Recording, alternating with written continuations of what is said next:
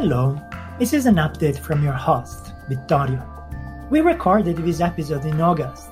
At the time, the working group did not select a draft yet, and the interview content reflects that. Since then, the working group did select a draft eventually.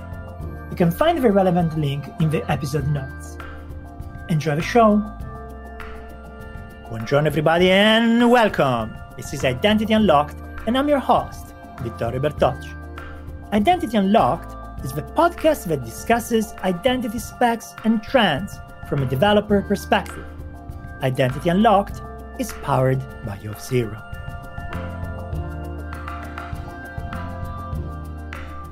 In this episode, we focus on the grant negotiation and authorization protocol.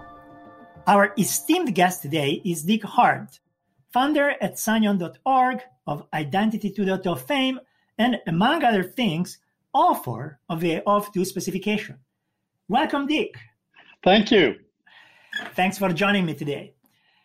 It is traditional that we start uh, with a short summary of your journey that brought you on working on identity. Would you share that with us?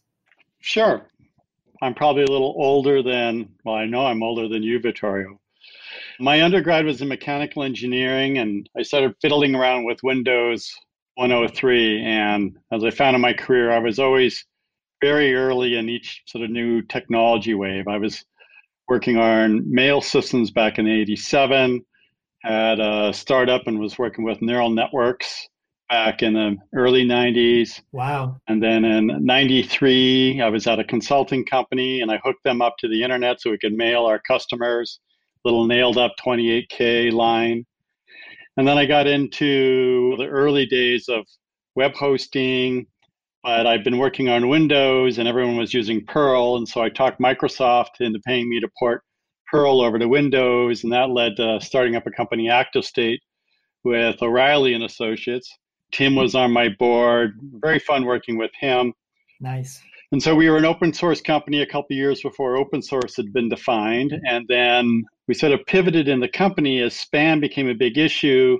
And one of the top pieces of tech for working with spam was Spam Assassin written in Perl. We know how to Perl, make Perl run fast with SendMail.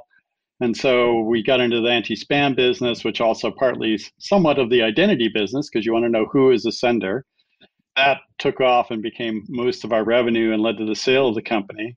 But before we did that, we'd also gotten into working with O'Reilly and Associates, who we had a marketing relationship with. And so I got thinking, like, well, it'd be great if somebody signs up for one of our websites that they could just click a button and sign up for the other website, right? You know, we had over a million users a month coming through our site. They had a lot of the same users.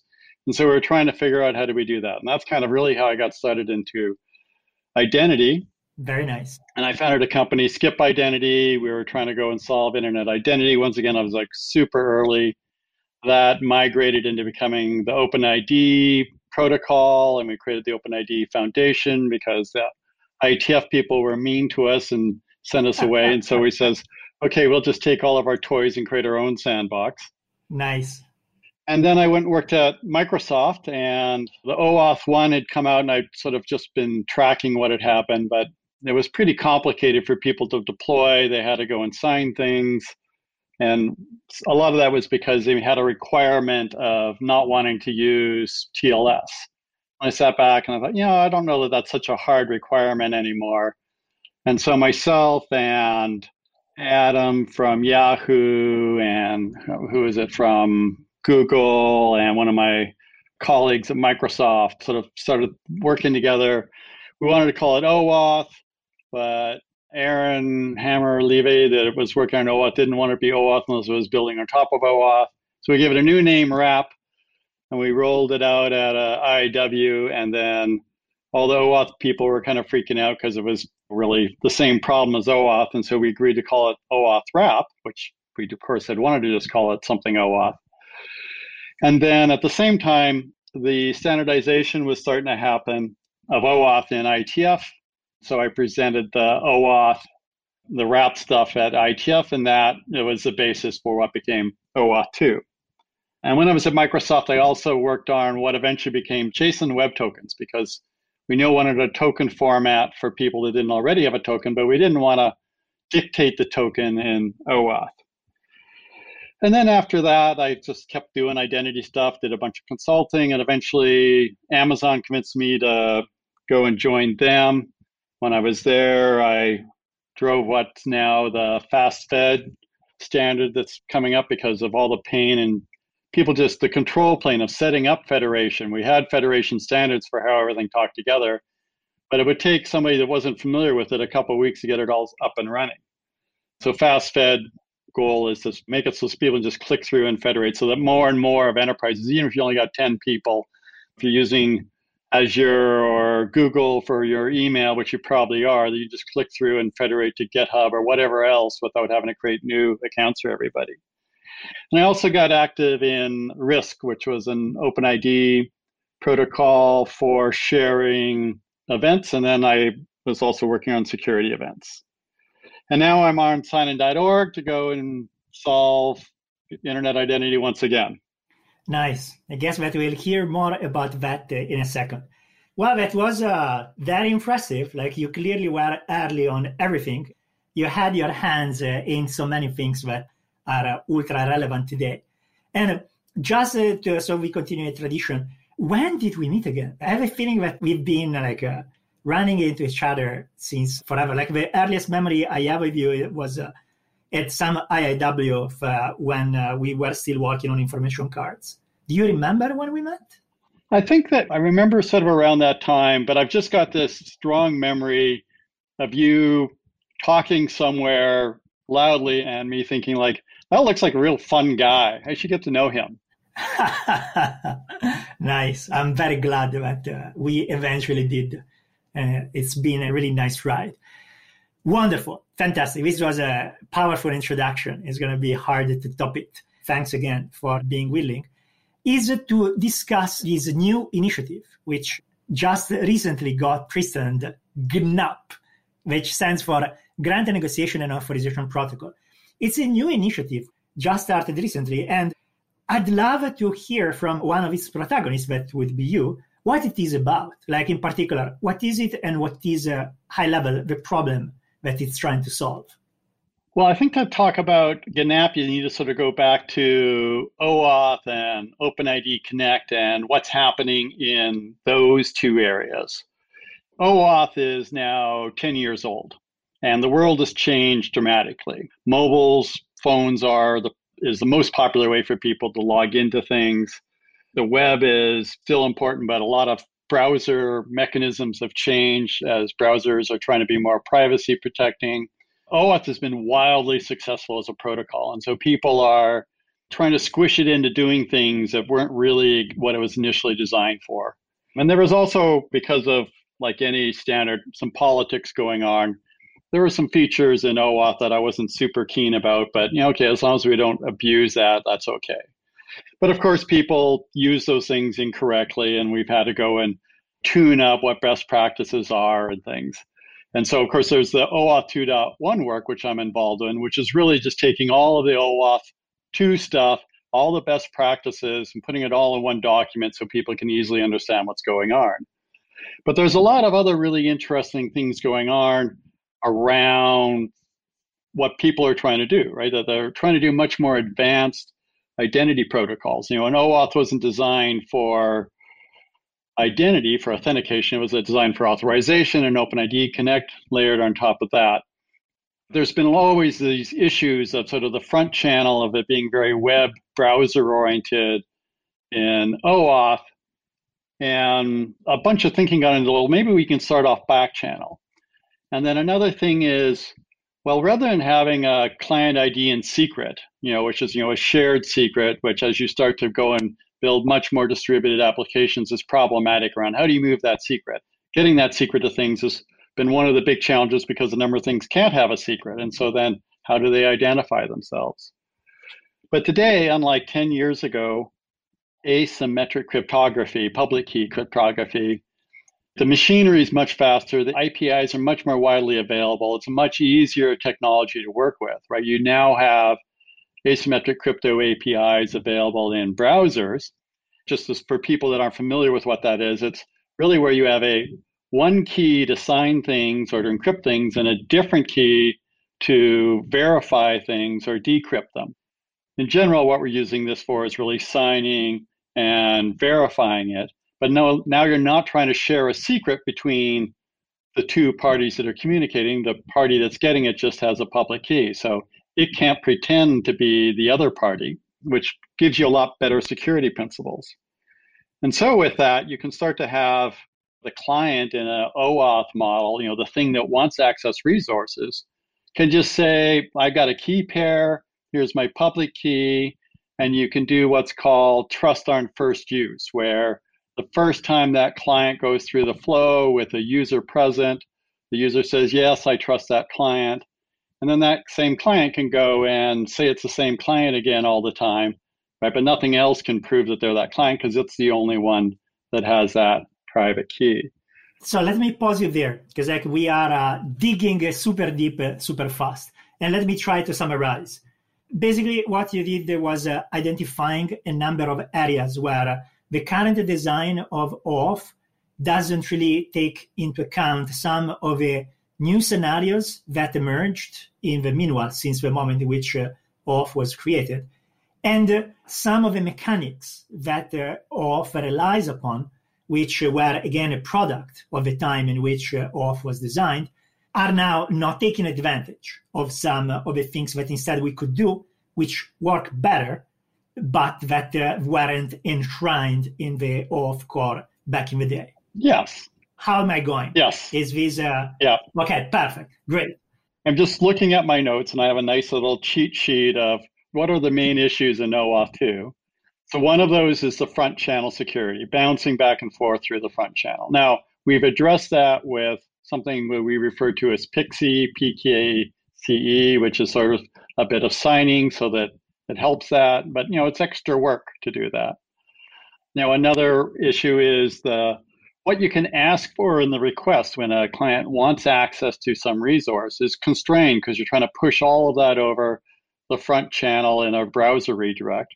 There's a new standard being evolved called PAR for pushing and authorization requests and RAR for a rich request with an OAuth. But you're tacking these onto OAuth. Near term, those are great solutions. But if you, but stepping back, the idea of GNAP is now that we have a new world and a new better understanding of a much broader set of use cases is there a better way easier way simpler way to do the same things and also to make it easy to do things we couldn't easily do before you know another issue with OAuth 2 is sort of all the different endpoints i already talked about how do you authenticate dynamic clients and issues with shared secrets and it wasn't designed for authentication great so let me again summarize the part that you mentioned so far. The essence is OAuth has extensibility points baked in, and uh, IETF is taking advantage of those extensibility so that uh, some of those extra capabilities are being layered on top of OAuth. What you are suggesting is that uh, although that works, longer term, it's possibly more efficient to backtrack instead of dealing with the constraints of a general of design, if you start from scratch and if you bake in some of these newer requirements, then you'll end up with an easier specification. Yeah. Is that along the lines of what you were saying? Yes. I mean, I would say that a number of the extension points, how people are extending OAuth weren't necessarily designed extension points, but they're logical extension points because of the technologies that OAuth was built on. But it does touch on another one of the design goals of GNAP, which is we have a better idea of where extensions might happen. So let's design in extension points so that it's really straightforward how to add and extend GNAP in a number of different dimensions. Perfect. That makes a lot of sense. And here, just because uh, we try in here to maintain uh, both perspectives, as in the perspective of uh, the protocol design and the perspective of the people building solutions on top of those protocols. One thing that I just want to make sure that uh, we clarify is that uh, from the point of view of someone that is uh, consuming, let's say, a, a, library of some kind, and this library implements either OAuth plus extensions or the new protocol, from the point of view of expressive power, those things uh, that you are trying to achieve uh, in GNAP are still achievable with what you have today with and extensions. It's just that if you open this uh, SDK and you see what's inside, in the case of GNAP, you'll see something uh, more clean, uh, more well designed, better engineered. Whereas uh, in OAuth, you might see a number of, say, uh, jury rigged, let's say, extensions. But ultimately, from the point of view of a developer, those things that you mentioned are possible already today with OAuth plus extension, correct? Well, there's some new things that we're experimenting with in GNAP that are not part of any of the extensions in OAuth.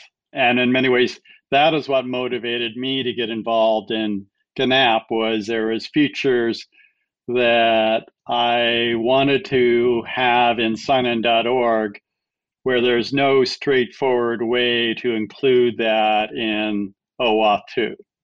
For what developers are doing today, right, they, they should just keep using it. And I think, as you say, a lot of libraries are going to support both, and it may not really matter to the developer for what they're doing.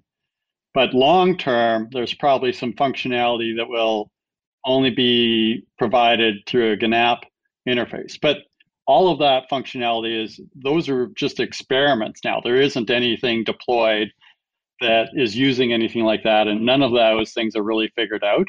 But it's a lot easier to experiment with those things in GNAP than trying to layer them onto OAuth. And we can dig into one of those if you'd like.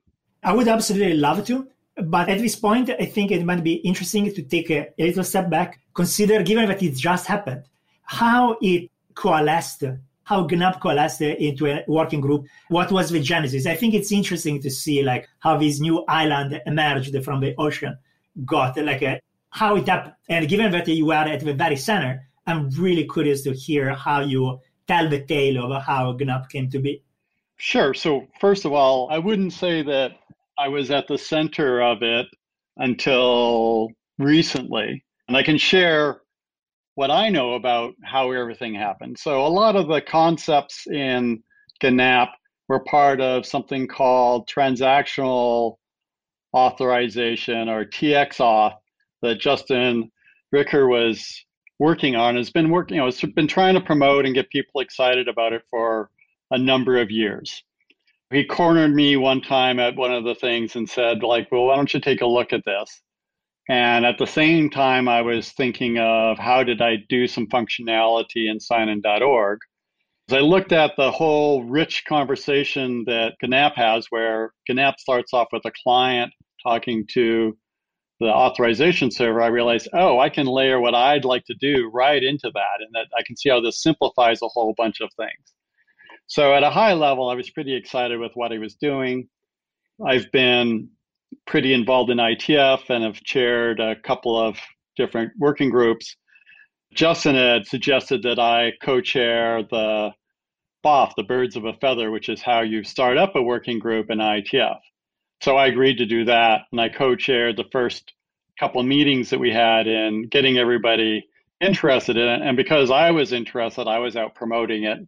And then I think that sort of helped that people didn't think it was just this crazy idea that Justin had that somebody else that they respected was getting into it. And that I think helped build up a bunch of the sort of community and interest in it. And then, of course, you know, we had all kinds of exciting times in getting it all off the ground as anything that's a new movement, everybody would like their special thing included in it.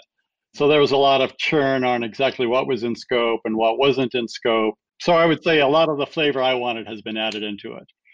Let's add a bit of details to that. Like in practice, what does it mean? How did this uh, interaction happen? You mentioned that uh, you did the bird a feather this uh, is basically a meeting that happened in the context of uh, one of the biannual conferences of the IETF, right? So it was like one room in one hotel in some city. Was it in uh, Montreal, maybe? It wasn't in Montreal. It was in Singapore. Okay. So in Singapore, in the context of this uh, mega meeting uh, of IETF, in which uh, people go and discuss advancement of uh, specific protocols, you held this uh, bird of feather in which people uh, intervened, heard, got excited. And then what happened? Mailing list? No, so actually a mailing list gets started. So that the TX auth list, the list still for GNAP is called TX auth. Okay. So there was some discussion about that. Once you get enough people, few people subscribe to the list, then they'll call a, a off, right? And so I chaired the meeting, and what we did is we had a number of people present. There was a lot of debate. Should there be a new working group? Should this work be part of OAuth? It wasn't clear how that should happen. And so my role was really to drive a lot of that conversation to figure out what do the people involved want to do? Where should we do this? And what made the most sense? And the consensus was to create a new working group. The consensus was to create a new group, yes. And part of the reason for that is the OAuth group already has two sessions at IETF, and there's all kinds of work happening there already. And so some brand new thing could be looked as like super distracting for that. Where if you're if you are creating a new layer, why don't we create that in a new working group so it's focused? And then the people that are only care about the new work can subscribe to that list. And the people that only care about all the stuff that's going to be practical in the near future would be on the OAuth list. And if people are interested in both, they subscribe to both, right? But they can separate the topic instead of having them all on the same mailing list. And so b- both a time scale uh, different. Let's say that uh, GNAP is featured looking, whereas Auth is very much tactical for today. But also the other thing that I think is really important to mention is that the GNAP working group doesn't feel constrained by existing tech, right? You guys are going to produce something that doesn't have to interoperate with OAuth, right? Correct. It doesn't need to be backwards compatible with OAuth or OpenID Connect. In the charter, we do want to make it easy for someone to migrate from those two platforms, right? But there's no requirement that it interrupts. Where anything happening in OAuth needs to have interop in the OAuth working group with OAuth. That makes sense. So this is going to be today. I have all my appliances, in particular my hair dryer with uh, the European plug and the moment in which you move to this next step, uh, the plugs are going to be different. So uh, migration is possible. There shouldn't be any expectation that things uh, talk to each other out of the box if one is using Auth uh, era generation protocols versus uh, GNAP era generation protocols. Correct. But as you said, I can imagine that libraries would support both and that large authorization servers will support both and that both protocols might be being used. I mean, one comparison is OAuth is like what FTP was in the early days of the internet. That was the way to move around files. And then HTTP came out. You're still moving files around, but the model's different than it was in FTP. And so GNAP is kind of like the HTTP model, right? That's but you could also compare the two of like HTTP and HTTP 2, right? HTTP 2 works differently than HTTP, right? It takes advantage of a bunch of other modern functionality. You're still moving things around, but there's different features you can do. So, like anything, no analogy is perfect. Of course, of course. I remember that there was a like one of the big discussions that I've observed in the list was that there were two different drafts that were uh, embodying the principles uh, behind the GNAP. You want to expand a bit on that? Yes, there are two drafts. I looked at what Justin had written up, and a lot of it was concept and some of it was specified. I had some different ideas around how to do some of those, and I thought that the best way of expressing those was to write a different draft. Justin gave me a bunch of feedback on that, and I adjusted that draft a bunch. And then as I continued to work on it and think about it, the models I had evolved a whole bunch. Lately, the drafts, there's some features of the draft that have drifted a little bit closer together. But Justin has his opinions on how some things should happen, and I have some different opinions, given that we both have significantly different experience around how to do some things. And so I think those two drafts are the basis for us to think about how do we go forward and look at which way on those things is potentially better overall. And that maps into the IETF rough consensus process, which is it may not work how you'd like it to work, right? But is it going to hurt you? Do you have an issue with it? It isn't that you get what you want, it's that what you get will work for you. Yeah. My undergrad was in mechanical engineering. So I'm way more of a practical, how do I just get what I want to do and done? I want people to re- easily understand what the heck's going on. He's much more of a computer scientist, and so some of his models are a little more pure from a model and conceptual point of view as to how he represents things. And to me, you know, that wasn't as important to me. To me, it was more around, well, what does somebody already know and how do they map what they know to the protocol? It makes a lot of sense. But, well, the IETF process can sometimes be painful when you're trying to drive toward the consensus. But uh, ultimately, I think that the result is usually good. That's to say that the process eventually makes bubble up the goodness of a specific idea. So I'm confident that the combination of these two camps, and like I've seen that there are lots of other uh, contributors to the list. So I'm confident that the end result will be good. This was a fantastic summary of how we ended up with uh, the GNAP working group. Now, I was wondering, can we dive in one of those uh, specific scenarios that are, uh, let's say, GNAP explosives, as in things uh, that uh, are hard or impossible to achieve with OAuth, but instead are very natural with GNAP? Sure. Well, one of the caveats is that it wasn't clear to me how to put these features into OAuth, but it was clear, easy to, for me to see how to do in GNAP. And long term, it could be easy to backport these things to OAuth. The next thing is I probably need to provide some context about what is signin.org and what are we trying to do.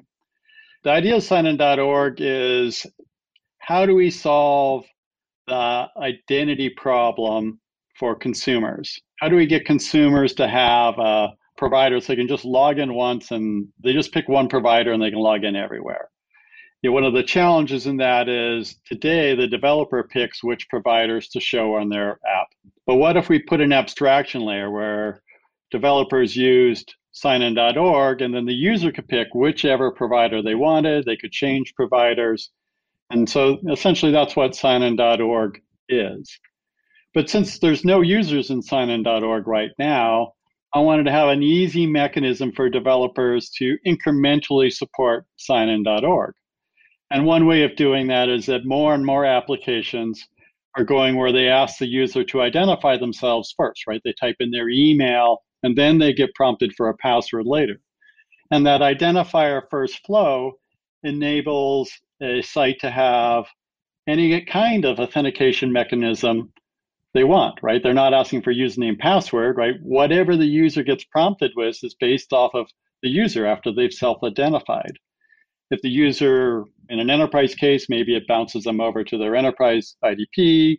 If the user's enabled, say, FIDO authentication, the user then gets prompted to touch FIDO. Or if they have a password, of course, they're asked to provide their password. And so with that, I wanted to go and enable a site to go with that identifier, the email address, to query signin.org to see is this user have an account at signin.org? And if so, you show the button only if the user has an account. Or if you only want to use signin.org, right, if the user doesn't have an account, you explain what it is and that they will need to create an account over there, right? So the experience you show the user is dependent on whether or not that email address is in signin.org. And so I needed to have some API to query to see if you already have this user. And if that API is effectively part of the initial GNAP setup call, right? The app doesn't need to make another call if it does want to use signin.org, right? So it says, here's what I would like from the user. The site can return back and says, okay, this is how you can interact with the user. And yes, I've seen that user, or no, I've not seen that user. And then the app can decide, does it even show the signin.org button?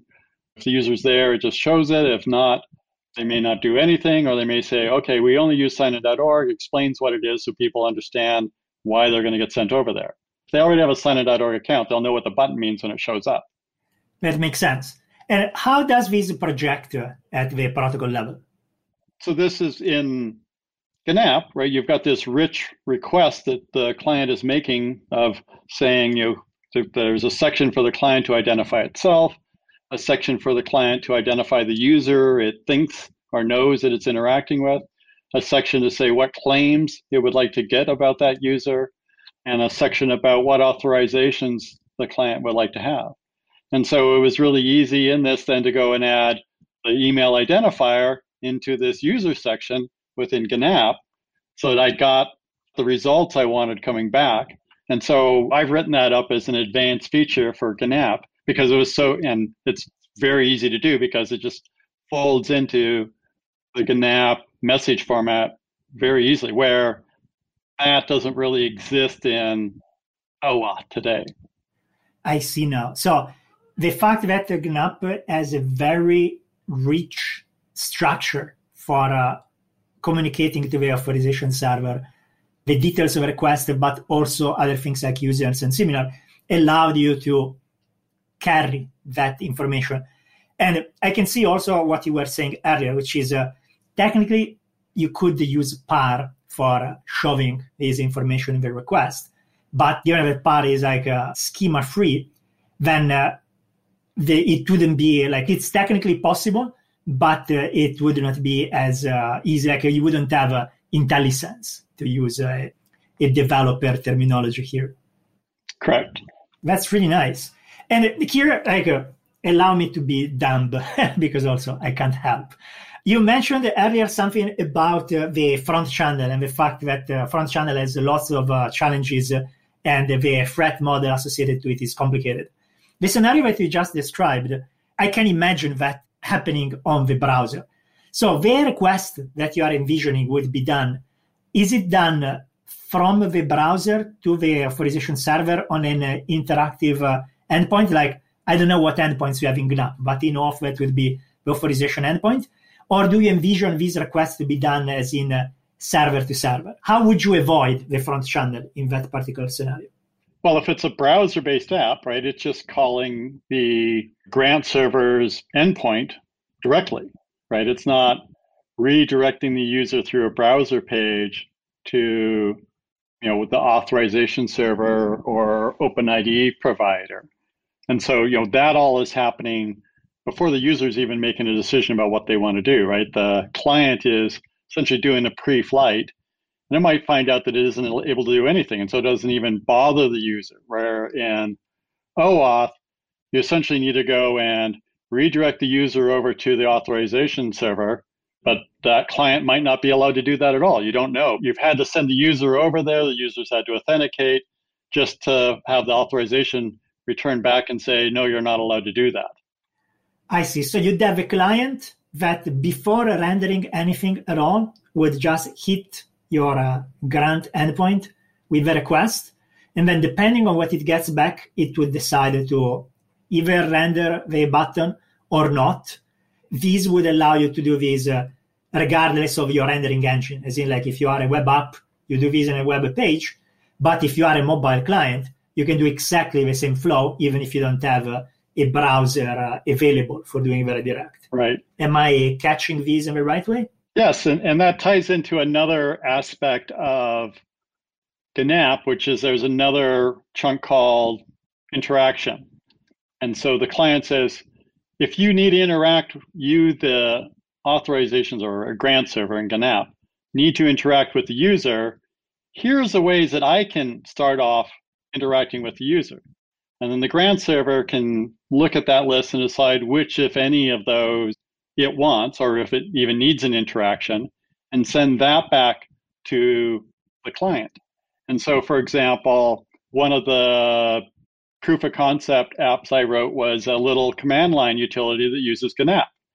Right, that command line utility creates its own public private key pair. It makes a call to the grant server and gets back a result. And one of those results is a URL that can be rendered as a QR code. And then the, on the command line, it just prints out that QR code. I can take my phone, scan that QR code.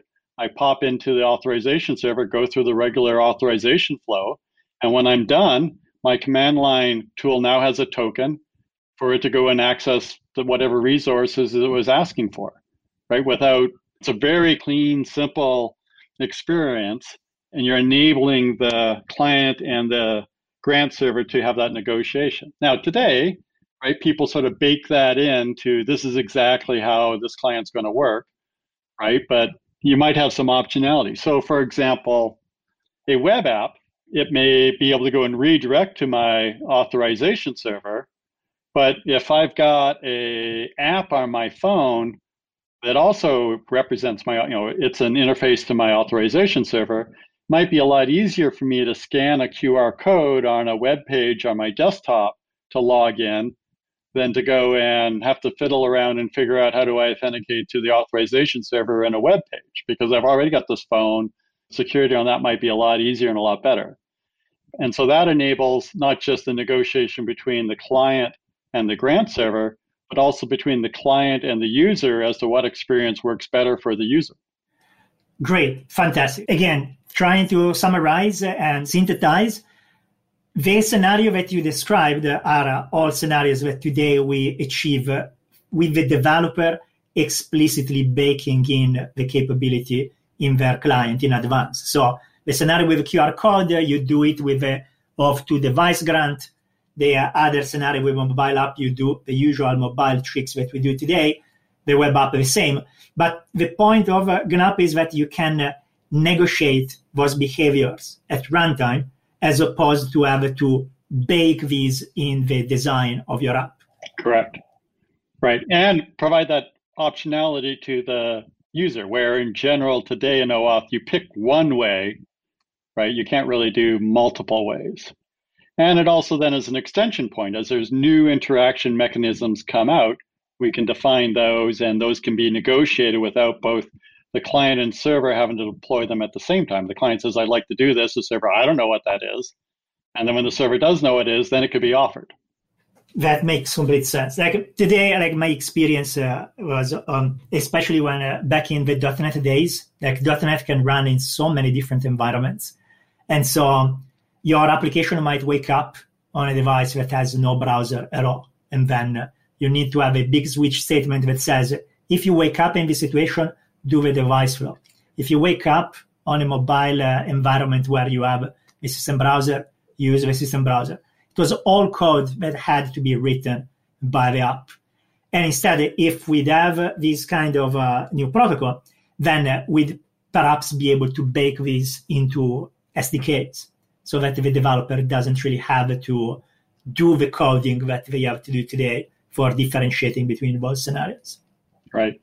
Fantastic. Great. Like this is ultra interesting, but I'm keeping an eye on the clock and I see that we are uh, nearing uh, our limit. So let me try to summarize. GNAP presents a new approach to many of the things that uh, OAuth and OpenID Connect uh, have been doing today. It sheds a lot of the constraints that uh, OAuth and OpenID Connect uh, have because simply of their age. And so it allows you to achieve some of the scenario that we do today in a cleaner way. And so the resulting protocol is uh, cleaner. The time horizon is still reasonably far, right? Like it's still pretty experimental. It's definitely experimental. The time horizon, like any standard, OAuth took a couple years to go through. And so a lot of that is just how well is the working group functioning and how well do we get to get to consensus? How much time do people need to do it? So GNAP may never emerge as a standard. It might be five years, right? And it could be a year. But even when it's out, that doesn't mean people should stop using OAuth and OpenID Connect, right? It's just another tool in people's tool chest about what they could go and use. Wonderful. Fantastic. Thanks again for uh, taking the time to join us. This was a tour de force. I'm sure that lots and lots of people heard about GNAP and uh, will appreciate the clarity that you brought to the topic. I hope that you'll come back uh, on the show in the future because like you are working on so many interesting things. You also mentioned uh, OAuth 2.1 and signin.org, of course. I hope that we'll have more opportunities to feature you. But until then, thank you. Thank you. Thanks everyone for listening. Subscribe to our podcast on your favorite app or at identityunlocked.com. Until next time, I'm Vittorio Bertocci, and this is uh, Identity Unlocked.